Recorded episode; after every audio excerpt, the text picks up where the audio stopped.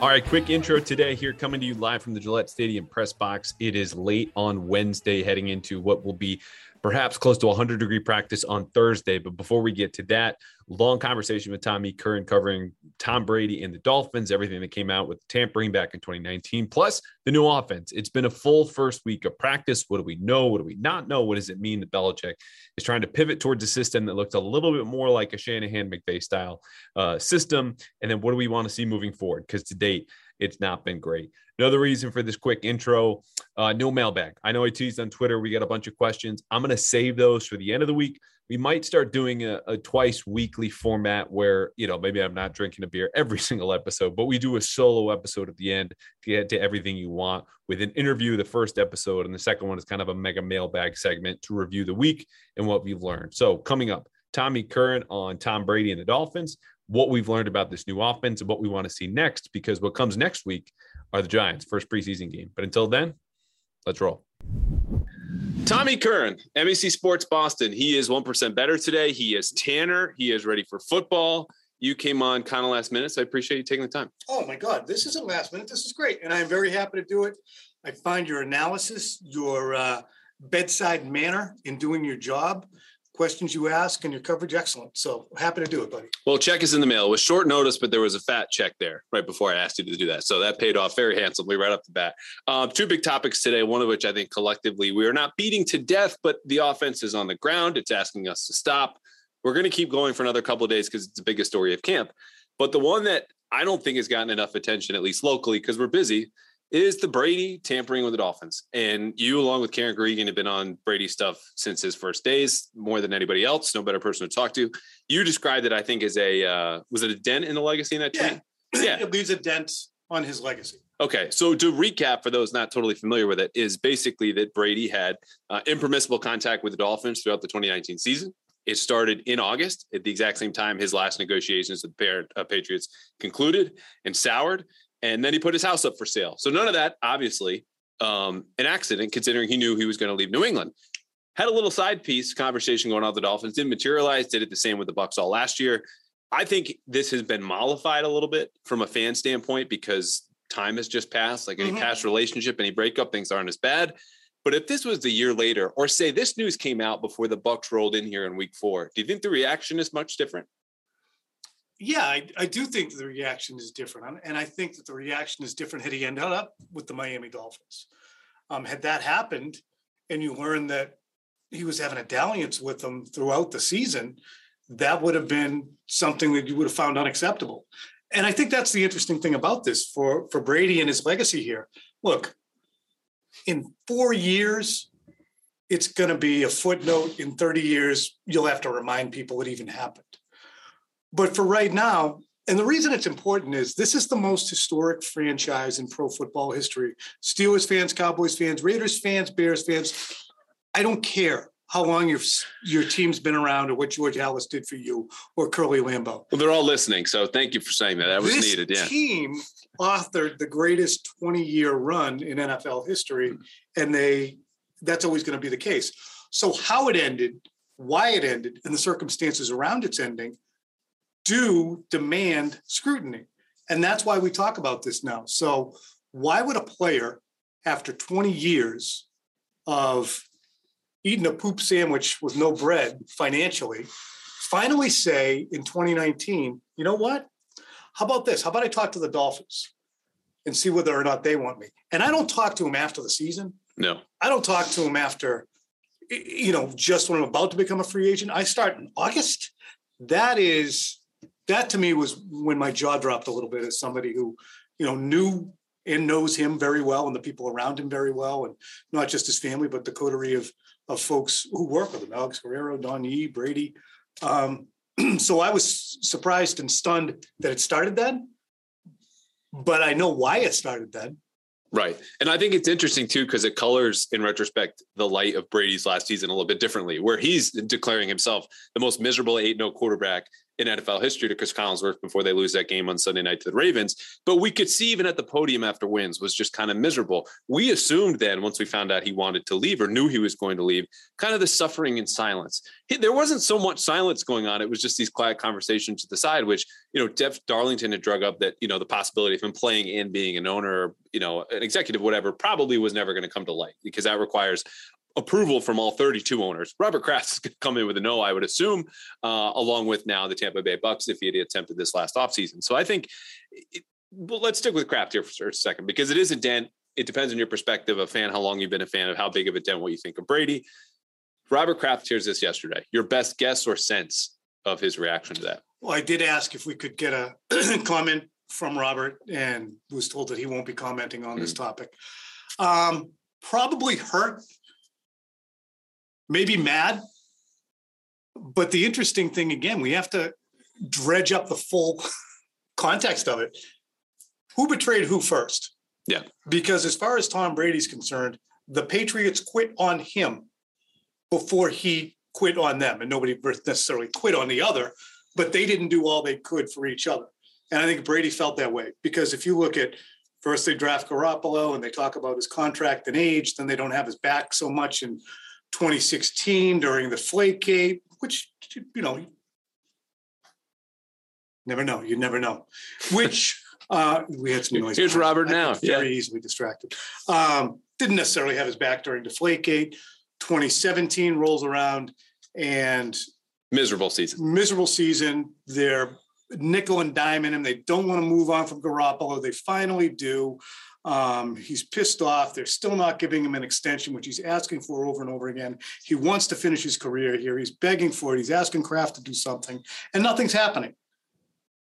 Then they give him that shit bum contract with five $1 million escalators to bring him in line with like Kirk Cousins. Money. Yeah, Derek Carr, all that. Yeah. And he's like, what are we doing? Why am I continuing to walk to these people hat in hand? And then in August of 2019, he's expecting finally the two-year, $50 million fully guaranteed contract that was given to Drew Brees. Told he's going to get it. And when he doesn't get it, says, you know what? It's not just you, Bill. It's you, Robert, because I've always dealt with you. But now I can't find you, and I'm dealing with him. And what am I getting?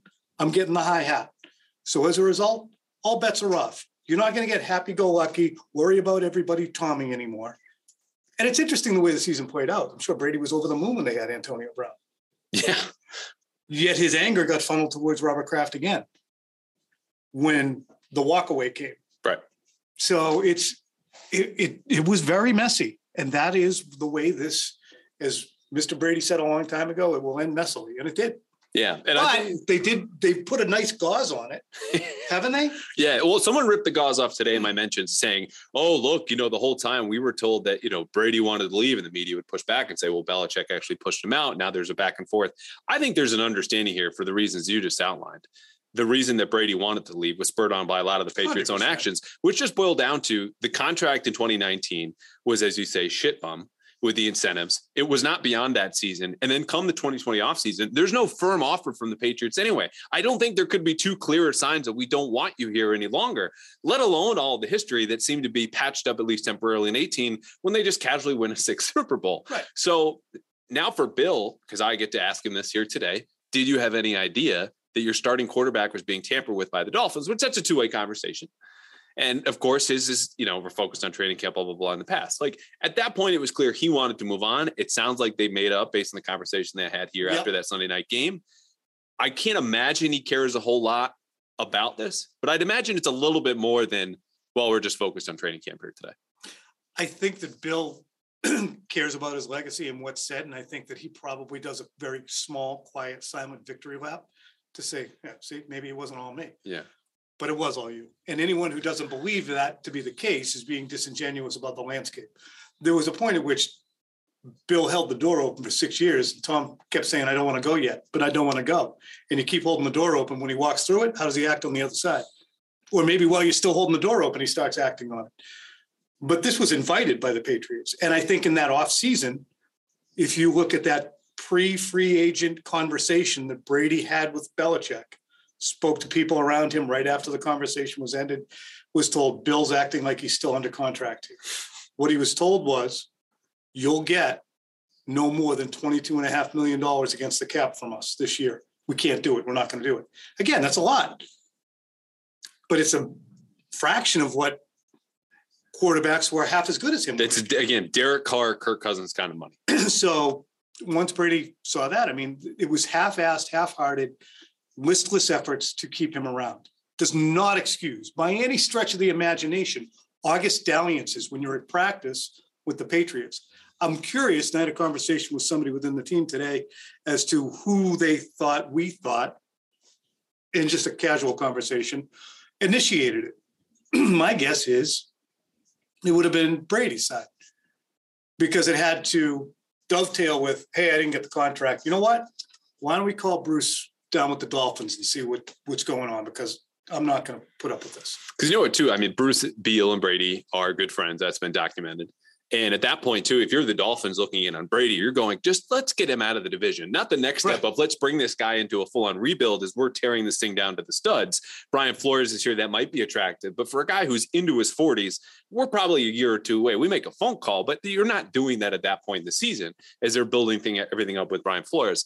So from Kraft, Belichick, Brady Eagles, I think frankly the more damning part for Brady's legacy is not going to be things that affected him in that season, but the stuff that was going on with the Buccaneers, who gave him the contract that he wanted, who allowed him to play kind of shadow GM to a certain extent down there, and yet he's still talking with Miami, retiring, then trying to get out of the contract and go to the Dolphins, and none of that really works out. Which I guess it's good for his sake in the legacy part that Miami and Stephen Ross are so ham-handed about this because a lot of this couldn't have worked out or didn't need to come to light but it did, and part of that's tried to tied to Brian Flores. Not that we care so much about the Bucks angle, but is there anything else we haven't covered before we moved on to the Patriots, like Bill has? um, just I think that the legacy aspect, it's not going to have a lasting dent, you know, uh, on him. I think it's going to be able to be buffed out and ignored because it's just a huge tapestry, and this is what we're focused on now, the tiny little stain on it. But I think it's going to fade. Um, but it's it's uh, it it is arresting, I think, to see that news and surprising to see that news. And for Bill, for the three of them, all it takes, everybody loves the forgiveness aspect. And all will be forgotten if and when. And that'll be interesting too. He's pointing out to the Gillette Stadium field yes, for the folks at home. We're in the press box. See if he takes, you know, he has a Patriots Hall of Fame um, induction ceremony. Yeah. Because again, it's Kraft that he was pissed off at. Yeah. Bill was being Bill. Kraft, in Tom Brady's mind, is the one who changed the way he operated because it was always Tom and Kraft worked on the contract and then he couldn't find Robert and he was left to deal with Bill. So when you see the retirement speech saying, um, doesn't mention the Patriots, that is directed specifically towards ownership, not to Bill. Yeah. So. Bill's going to be Bill. Um, and the other thing about this too, because the, the herd is obviously real now and it'll fade. And we just talked about the, you know, passing time is going to have that. Brett Favre got to go back to Green Bay and have his day. we don't forget everything that happened with him and the Jets, retiring again, unretiring, going to the Vikings, pulling off what Brady tried to do, and going to the rival and winning and nearly going to a Super Bowl. And Brett Favre only had one Super Bowl win. So for the six Super Bowls and everything that happened, I ran a very unscientific Twitter poll, as you will do on occasion. Yes. And, and the, the leading return in terms of responses, which was not 50%, but how does this affect what you think of Tom Brady's career, was not at all at about 40. Mm-hmm. So 60% say, yeah, I'm a little ticked too, very ticked and screw him. And there was 24% there. I think the 24% is going to dwindle over time. Everyone's going to be, eh, but like Spygate or Deflategate or any of these things, footnotes, and this will be a footnote locally, certainly not national. It was funny because you know I put a quick Twitter thread on the reasoning behind why Brady would have done this, and I said at the end of it, this, this is explaining why he would act out of character, not excusing it. And in the first, I would say, 30 minutes, the replies that I got were from the people who most dislike Brady and or me in being a Brady ball washer.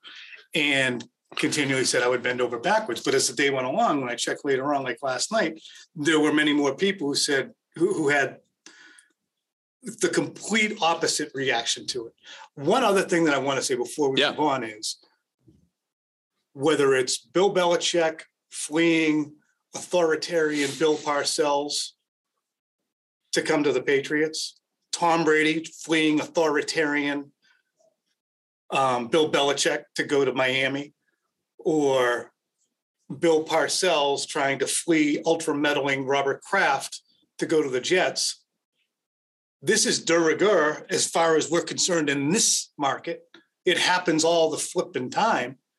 This is how these guys act. Now, you would never, because I know that you are dyed in the wool, you bleed Herald ink. But if it got to a point where they're like, we're going to move on from this guy, somebody who's less of a man than you might call around and say, I wonder if there's someplace else I can land. Yeah, and just say this is business. It's not personal at that point, which is how Bill treated their relationship the entirety of the time. Robert Kraft did not up until that last year or two, as you're describing. They keep so, sending you out there with a shitty laptop. this is my personal laptop. But if they keep sending you, oh, no, I got you. I got you. Yeah, yeah. Can't get your stories. That might that might say yeah. enough. Yeah. You yeah. might eventually say, "Look, who's who's who gave up on who first? They won't give you a good laptop." Right. Hey, there is a Herald in Miami, so who knows? might, they all do, No, no. Yeah, yeah. We will find out soon enough. Um, all right, let's get to the offense. So uh, we're seven practices in. Um, let's just zoom out. The the thing that has your attention of all the coaching and the scheme and the Mac stuff, and I think suffice to say, it's it's gone down steadily up until today's practice here on Wednesday, which was a let's get you back on track mm-hmm. offense kind of day. What has your attention of all that stuff? It's not a tweak. It's not a streamline. It's not a verbiage change. It's a new offense. And Mac Jones saying those two words on Tuesday to me made me go, he said it. He said new offense. Yeah. It's a new offense, which gets us into the conversation and I'm going to leapfrog this and mention something that Andrew talked about on our shows last night. I think with BST. Mm-hmm. Mentioned that Bill Belichick has wanted to implement more of the McVay and Shanahan stuff for a while. So why didn't he? And that to me is fascinating because you're going to lose a, a, a season here to a degree, or at least you're stepping back to, in your mind, step up with this new offense. I think part of it is you couldn't switch when Brady was here. And then after you convince Josh McDaniels to stay here in 2017, you're not going to go, oh, and Josh, we're going to put an entirely new offense in the way Kyle Shanahan runs things. Yeah. He's not going to bite on that. So you're waiting out the end of McDaniels and Brady. Then you need McDaniels to reinvent the offense with Cam, which he did an unbelievable job of. Has one year with Mac, pretty good year developing that quarterback. But then when somebody gives him a plausible offer, you don't do anything to try and make him stay, even though you don't have a guy in house. They wanted him to go. And knowing that he was going to take more than half the offensive staff with him. Like, I think that's been the overlooked part of this. And you could Good go point. more than half because Ivan Fears retired on his own. Quarterbacks coach Bo Hardegree, assistant quarterbacks coach, he went to Vegas. Receivers coach Mick Lombardi off to Vegas. Tight ends coach Nick Caley was stuck here with a little metal ball and chain around his ankle. So he's still around. Carmen Bricillo, though, is wearing silver and black. So, like, there's a whole opportunity to revamp the offense, not only just from a philosophy standpoint and the guy at the top, but everyone in the middle with all of the coaches and how this is implemented and the techniques that we want to use. You would think Bill would want to go with someone who has experience doing all of those things and installs day one versus week seven game plans. But no, he went with kind of clay he thinks he can mold that Joe Judge is a good coach. He'll be a good coach over here. Matt Patricia is a good coach. He'll be a good coach over there. And so far it's not been good but i think we also need to remember as we all discuss how terrible the run game looks and they can't they can't move anyone you right. could put us in either side of Von Godchaux and Christian Barmore. We're getting a run stuff for two, just getting lucky. Is that you go back through all the headlines that I've written or you've written or Phil has written. The first week of camp is defense dominates, offense stumbles, Brady throws a pick. Like that's just how this goes in the league. And I think that's exacerbated by the new offense. It is because for a variety of reasons, it's exacerbated by the new offense, but it just snowballs into okay, if then, then what? If this, then what? True. And, and it becomes okay, if they look this bad, when do we panic? When do the players panic? Because we see a downcast Mac Jones in front of us, the podium, and there's going to be a point at which he's like, we're wasting reps you're seeing Mac Jones, not Mac Jones, uh, Mack Wilson. Phil mentioned this to me. I didn't see it. You're seeing an offensive rep today in a walk-through speed where Mack Wilson is lined up in between Cole Strange and James Ferentz. Ball snapped, and it's walk speed. and Mack Wilson walks between them, and they're both like looking at each other, and James Ferentz moves over to get him, you're having late. wasted reps for the defense. Yeah. So there's Bill knows organization and Bill knows management, but they're they're taking steps back to take steps forward. At what point do you say, okay, we have to get better for the season now? Hey guys, just a quick break to remind you that Bet Online is the fastest and easiest way to wager in all your favorite sports, contests, and events with first to market odds and line. I know you've got a lot of different options out there, but stick with betonline.ag. You can find reviews and news of every league, including Major League Baseball, NFL, NBA, NHL, combat sports, esports, and even golf with the futures. BetOnline continues to be the top online resource for all your sports information from live in-game betting, props, and futures. So head on to BetOnline today or use your phone or iPad or whatever you have just to join today and make your first bet with the promo code CLNS50. That's CLNS50 for a 50%, 50 whole percent welcome bonus on your first deposit. Bet online where the game starts. Yeah, and it's interesting too because I think there are a lot of off, different offshoots of this. And the, the way I saw it, we'll go back to the 2021 draft. They take Mac Jones and they sit and they wait and they get that right. They get the guy they wanted. Mac Jones to me was not only just we took a quarterback we think can succeed, and a lot of people don't, but he can play offense the way we want to play offense. And that was a commitment to winning from the pocket again. As much as there's this fascination outside the pocket, you can make off platform throws, you Mhm. can extend plays as Zach Wilson to Justin Fields. They said, This is our guy. And then offense was built around him, and it, it amplified his strengths of the quick processing, the quick release, the being able to diagnose defenses before the snap and throw within 10 yards of the line of scrimmage, where today he's 90% for training camp as much as he's struggled. This offense now takes some of that out of his hands, where he's running the bootlegs that we've seen. They can't run the ball, which is the foundation of these Shanahan McVay offenses. And I wonder if that's best for him. We can kind of go back to the scheme stuff in a second. But I'm I'm with you in the sense it's not just the offense might be taking a step back, but your second year quarterback and his development. This isn't even a Patricia or Judge hands-on coaching thing. It's is this system best for him when he mastered a system that typically takes receivers, let alone quarterbacks, a year or two to kind of get a handle on. And that's what's really interesting if I'm Bill Belichick. I've been hearing for 20 years that I can't draft a wide receiver. I've been hearing for 20 years that I don't know what I'm doing. I've had Tom Curran, that weaselly little kid with the nose, um, suggest that I should divest myself of all offensive input, which I did in 2021. Um, well, why is that? Well, it's because the friggin' offense that we've been running that I inherited from Bill Parcells and haven't been able to wriggle myself away from makes my receivers look moronic because it's too hard for them. Yep. So how about I go out and I change the offense? And you know what? I'm going to draft a wide receiver in Tyquan Thornton who's going to succeed in this. And they can all screw. Tyquan Thornton, by the way, he's been pretty good. Um, I think. But oh, we just saw Well, I I said this on BST yesterday. My thing with with Thornton is I want to see it in team drills. The one on ones are great, and he's had a catch here or there, but also none of the I've guys have seen really stood out. team drill stuff. Right, but it's it's it's occasional. Like he's had as much. I, it's tough because you're weighing in the second team defense and how often does that No, go? he's Yeah. running with the ones though. Uh, uh, well, less so than the top three or four guys. Yes, but still, I thought full on apprentice year. Be that as it may. Yeah, yeah. The upshot is Bill Belichick's like, it'll make everybody better. It'll make everything better if we get away from this complicated offense and get into something that's easier.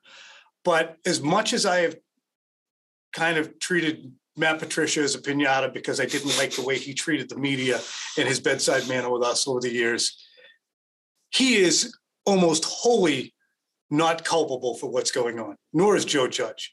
Bill Belichick's MO has been to put everybody in a position to succeed. He hasn't put Matt Patricia in a position to succeed, at least in the immediate. He hasn't put Mac Jones in a position to succeed. He is trying to implement a vision that he doesn't have the pieces for yet. Why would you trade Shaq Mason, your most nimble offensive lineman, when the offense that you're going to implement requires nimble offensive linemen? I it's it's a tough question. Am I because wrong? You like the scheme shit. Am I wrong about that? I, I think Shaq is very well suited for the old man stuff that they were running. Like it, there's But a reason you saw he can he can move absolutely. I think they looked at him as kind of selling high for a guy who's still paid among the richest offensive guards But in all the they league. get is a friggin' fourth round pick. Right, and they they fifth. It was a fifth. They underestimated what that might look like. And they also just see guard as a position that's got lower positional value. So if we need to replace someone there, it's easier and it's not going to cost us as much. Again, I don't think the process was particularly good. The return was a fifth round pick. You invest the first one in a left guard, bring Mike Onwenu into right guard, who I also don't think has looked particularly good. And maybe that's because he's a 350 pound dude trying to run outside zone all the time. But be that as it may, I think whether, again, you're talking Patricia, the offensive line, the receivers, most of this should be beneficial. But does all of the improvement for them within this scheme and this environment get outweighed or outweigh any negativity for Mac? Because he's he's the starting point for all this. He's the conductor. He's the one driving the entirety of the offense. And when he's turning his back and running these bootlegs, he can't run the defense when he's got his back to them. You know, like he can't pull the trigger all that quickly if he's holding the ball by design for two and a half seconds as he moves out of the pocket. That's the stuff that kind of gets me. I think that again, let's jump more into the scheme stuff. McVay is the closest system that I think we've seen. Shanahan has been thrown around since we saw outside zone for the first time in May at OTAs. It's tighter splits, it's the boot action stuff, it's a lot of crisscrossing formation and some jet stuff. And it's funny to me because that's the offense Bill broke over his knee in that Super Bowl 53 against the Rams. And the game plan he used as his foundation for that was one that Matt Patricia used in Detroit. And it didn't work as well because he was coaching the Lions, but it's that same 6 1 front. And yet they go, as the rest of the league has been the last three years, that's the offense we want to run. What part of that interests you? And might they be a year too late considering once teams start to do things that are popular for two, three years, defenses eventually respond. I think they have. This is fascinating because it depends on what Shanahan you're referring to as to where this offense sprung from. Mike Shanahan's offenses routinely took Bill Belichick's defenses over his knee and beat the absolute pus out of them. Yeah. Because whether it was Jake Plummer or John Elway or who was a prick too? Griese? No, Griese was okay, but there was another one in there. One number eight. McDaniels might have had him too in the Kyle Orton. Yes. We're on the Jay Cutler time too. Mike Shanahan's offense is what Kyle Shanahan's offense came from, which is what McVay's offense came from, which came from Washington, where Mike Shanahan was the coach. Right. It all springs from Mike Shanahan. Bill Belichick and Mike Shanahan are in a mind meld offensively and defensively. They have huge respect for each other. And this is why I think Bill Belichick has an affinity for this kind of offense because it's very simple. You run stretch, you run stretch, you run stretch, stretch, stretch, then you fake and you boot back, and you have three guys at different depths sweeping across in routes. Whether it's Rod Smith, who was a phenomenal wide Oh, receiver, um, Ed McCaffrey. or Ed McCaffrey, Gonna get me going like naming 90s telling you, baseball players, which you could do were- forever. But, but yeah. they were they would demolish the Patriots with Terrell Davis and and you know any other number of backs. So that's why I think It goes back to the. 90s. Yeah. it goes back to Mike I, I see a lot less Kyle Shanahan because honestly, there was a lot of overlap from the old Patriots offense with McDaniels and Kyle Shanahan and the way their use of a fullback from a personnel standpoint. I mean, you know, the, the X's and O's were different, but from a personnel standpoint, those two teams are at the top with Baltimore and and maybe one other team in terms of using two backs, where a lot of the a lot of the league has gone away from that.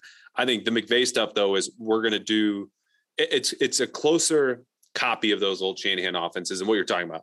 We're going to master these handful of four or five concepts that all look the same and you might know what's coming, but you're really just going to narrow it down to two. And if you bet wrong and get are getting stretched horizontally and vertically, you're going to get screwed. And I think that even goes back further than Shanahan. If you want to talk about Belichick and the offenses that gave him problem, with the Giants in the '80s, the team they had trouble with in the division was not Philly, it was not Dallas, it was Joe Gibbs yeah. and Washington. And they ran the same few kind of counter plays up front with the run, where again, they're running this over and over again. Even the Manning Colts, it's the same stretch zone stuff, same few passing concepts, but they they fit together so well that it gets to be a problem for you defensively. And I think the offense of McDaniels just built and built, built, built, and buckled under the weight of its own complexity. And it was great you had a kid who came in here and Mac Jones could run all of that. But I think his bet is Mac can run this too. It's just going to bring everyone else up to the level. But it's, it's a, it is a big philosophy shift to get what you first said. This is not streamlined. It's a hybrid system. You got some of the old, but a lot of the new stuff.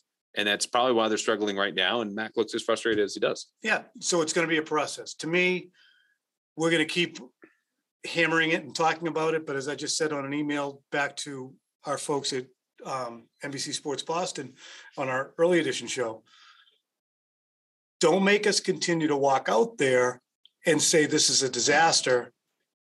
And then in three weeks, when they inevitably start to play better, then we have to say, oop, we didn't know what we were looking at. Right. We have to stay in the day instead of saying, so this means they're going to be inept in week one. We can't do that because we're setting ourselves up to look like morons because, of course, everyone improves. You do something, you improve at it. If you're a Patriots fan, Patriots observer, media member, you should be looking towards the joint practices. And if they can't execute this stuff in the joint practices, the same way last year, I was saying if you can't Cam Newton play better than Mac Jones in the joint practices, then you lose. Right. And that's when it happened last year. And that's what will happen, I believe, this year. If you can't execute this stuff and you see the, the Panthers and the Dolphins, then okay, we have to look at what we can do differently. Yeah, or the Raiders. So they'll get before Miami. Did I say the Raiders? Dolphins. Dolphins. But Sorry. the dog days can't for here. But well, partly it- it's also just the idea that I think you're right on because Carolina is going to have the same, if not lesser, roster talent than when they run roll in here defensively. So you should, you should be able to find some wins in there.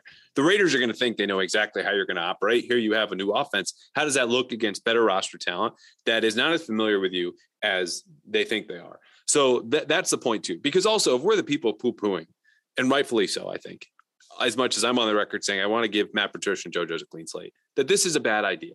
And then things go badly. This should not be a shock. We should not be killing for them for things that we expect. In addition to what you're saying of just we need to give it time. Because in that hit last night in Boston Sports Tonight, I'd answer for someone else's comments that were like, this is a disaster. It's not going to work. My response has been there are two padded practices. Like, do we know about the Red Sox midway through spring training or late in spring training or after a couple weeks? And it's not an apples to apples comparison. But we don't do this with any other sport. And there are a lot of moving parts. We expect this to not go as well as, as probably last season even did. But let's just wait and see. Because if you already know what's going to happen, stop showing up. Stop listening to this podcast. You know, like it's It- and every friggin' year we go through this, and we'll start it again. The teams that nobody's even knows what they are until October 12th. The Patriots might not know until Halloween or later. yeah, yeah. I mean, watch 2018. They ended up winning that Super Bowl for one primary reason. Nobody got hurt. Nobody got hurt. They lost the running back, Jeremy Hill. They lost not high. They lost Ja'Whaun Bentley, and they lost another rookie, Oh, and Brandon King went down. Isaiah Wynn. Isaiah Wynn, who was a rookie. Yep. So Wynn, Jeremy Hill, and that's it. Otherwise, clean. That's the main reason they won in 2018. But that was a nine and five team for- with Tom Brady. And the five losses they had in 2018, a Super Bowl year, the people say, well, it's a Super Bowl team. Every single loss came to a team that didn't make the playoffs. Jacksonville, Detroit. I can't remember all the others. We got Tennessee, Pittsburgh, and Miami. Nobody made the playoffs and they lost all those games. Thanks, Tom Brady. it comes back to him. All right, last thing. Uh, what do you want to see from the offense in a week or two? We do have the joint practices. Progress against the Panthers would be ideal, but just before they see anybody else, before they see the Giants next week. I want to see some game. chunk plays, completions, and celebrations after seven on seven and 11 on 11. And I want to see it down to three or less occasions where Mac Jones is running around with the ball on a play that was not a designed run. Yeah. That more than anything else. I cannot watch because you know when he's running with the ball, it's basically you could fly a banner that said, This play was a waste of time. Yeah. Yeah. I'm with you. I, I want to see some of that boot stuff finally work and get to be a chunk play. Like I'm writing all offseason. The next step for this offense is the deep passing game. He was league average or better in virtually every other aspect of running the offense. He could change plays at the line, accurate within the line of scrimmage. He got rid of the ball. He knew what he was looking at. He's still rookie. He wasn't perfect. But if he had a little bit more of a threat downfield, that would have opened up everything. They got the speed now between Thornton and Agholor. You got guys running up the seam. Jonnu Smith looks a little bit better, your guy Mm-hmm. and uh, we just need to see it put together. So at least some of the, some of that base stuff has got to click. Because if you if you can't rely on your base plays, if I, we if we're missing keys on the keyboard, like we're screwed. We need the Yeah, basics to go right, and same for this offense. Yeah, if we can't do any punctuation at all, it's not going to work. Yeah, it's gone. All right, we got to get you out of here. I got to get right again using that keyboard. Um, thanks for popping by, and I'm sure we'll do this again during the season. I'd like that. Yeah, it'll be fun.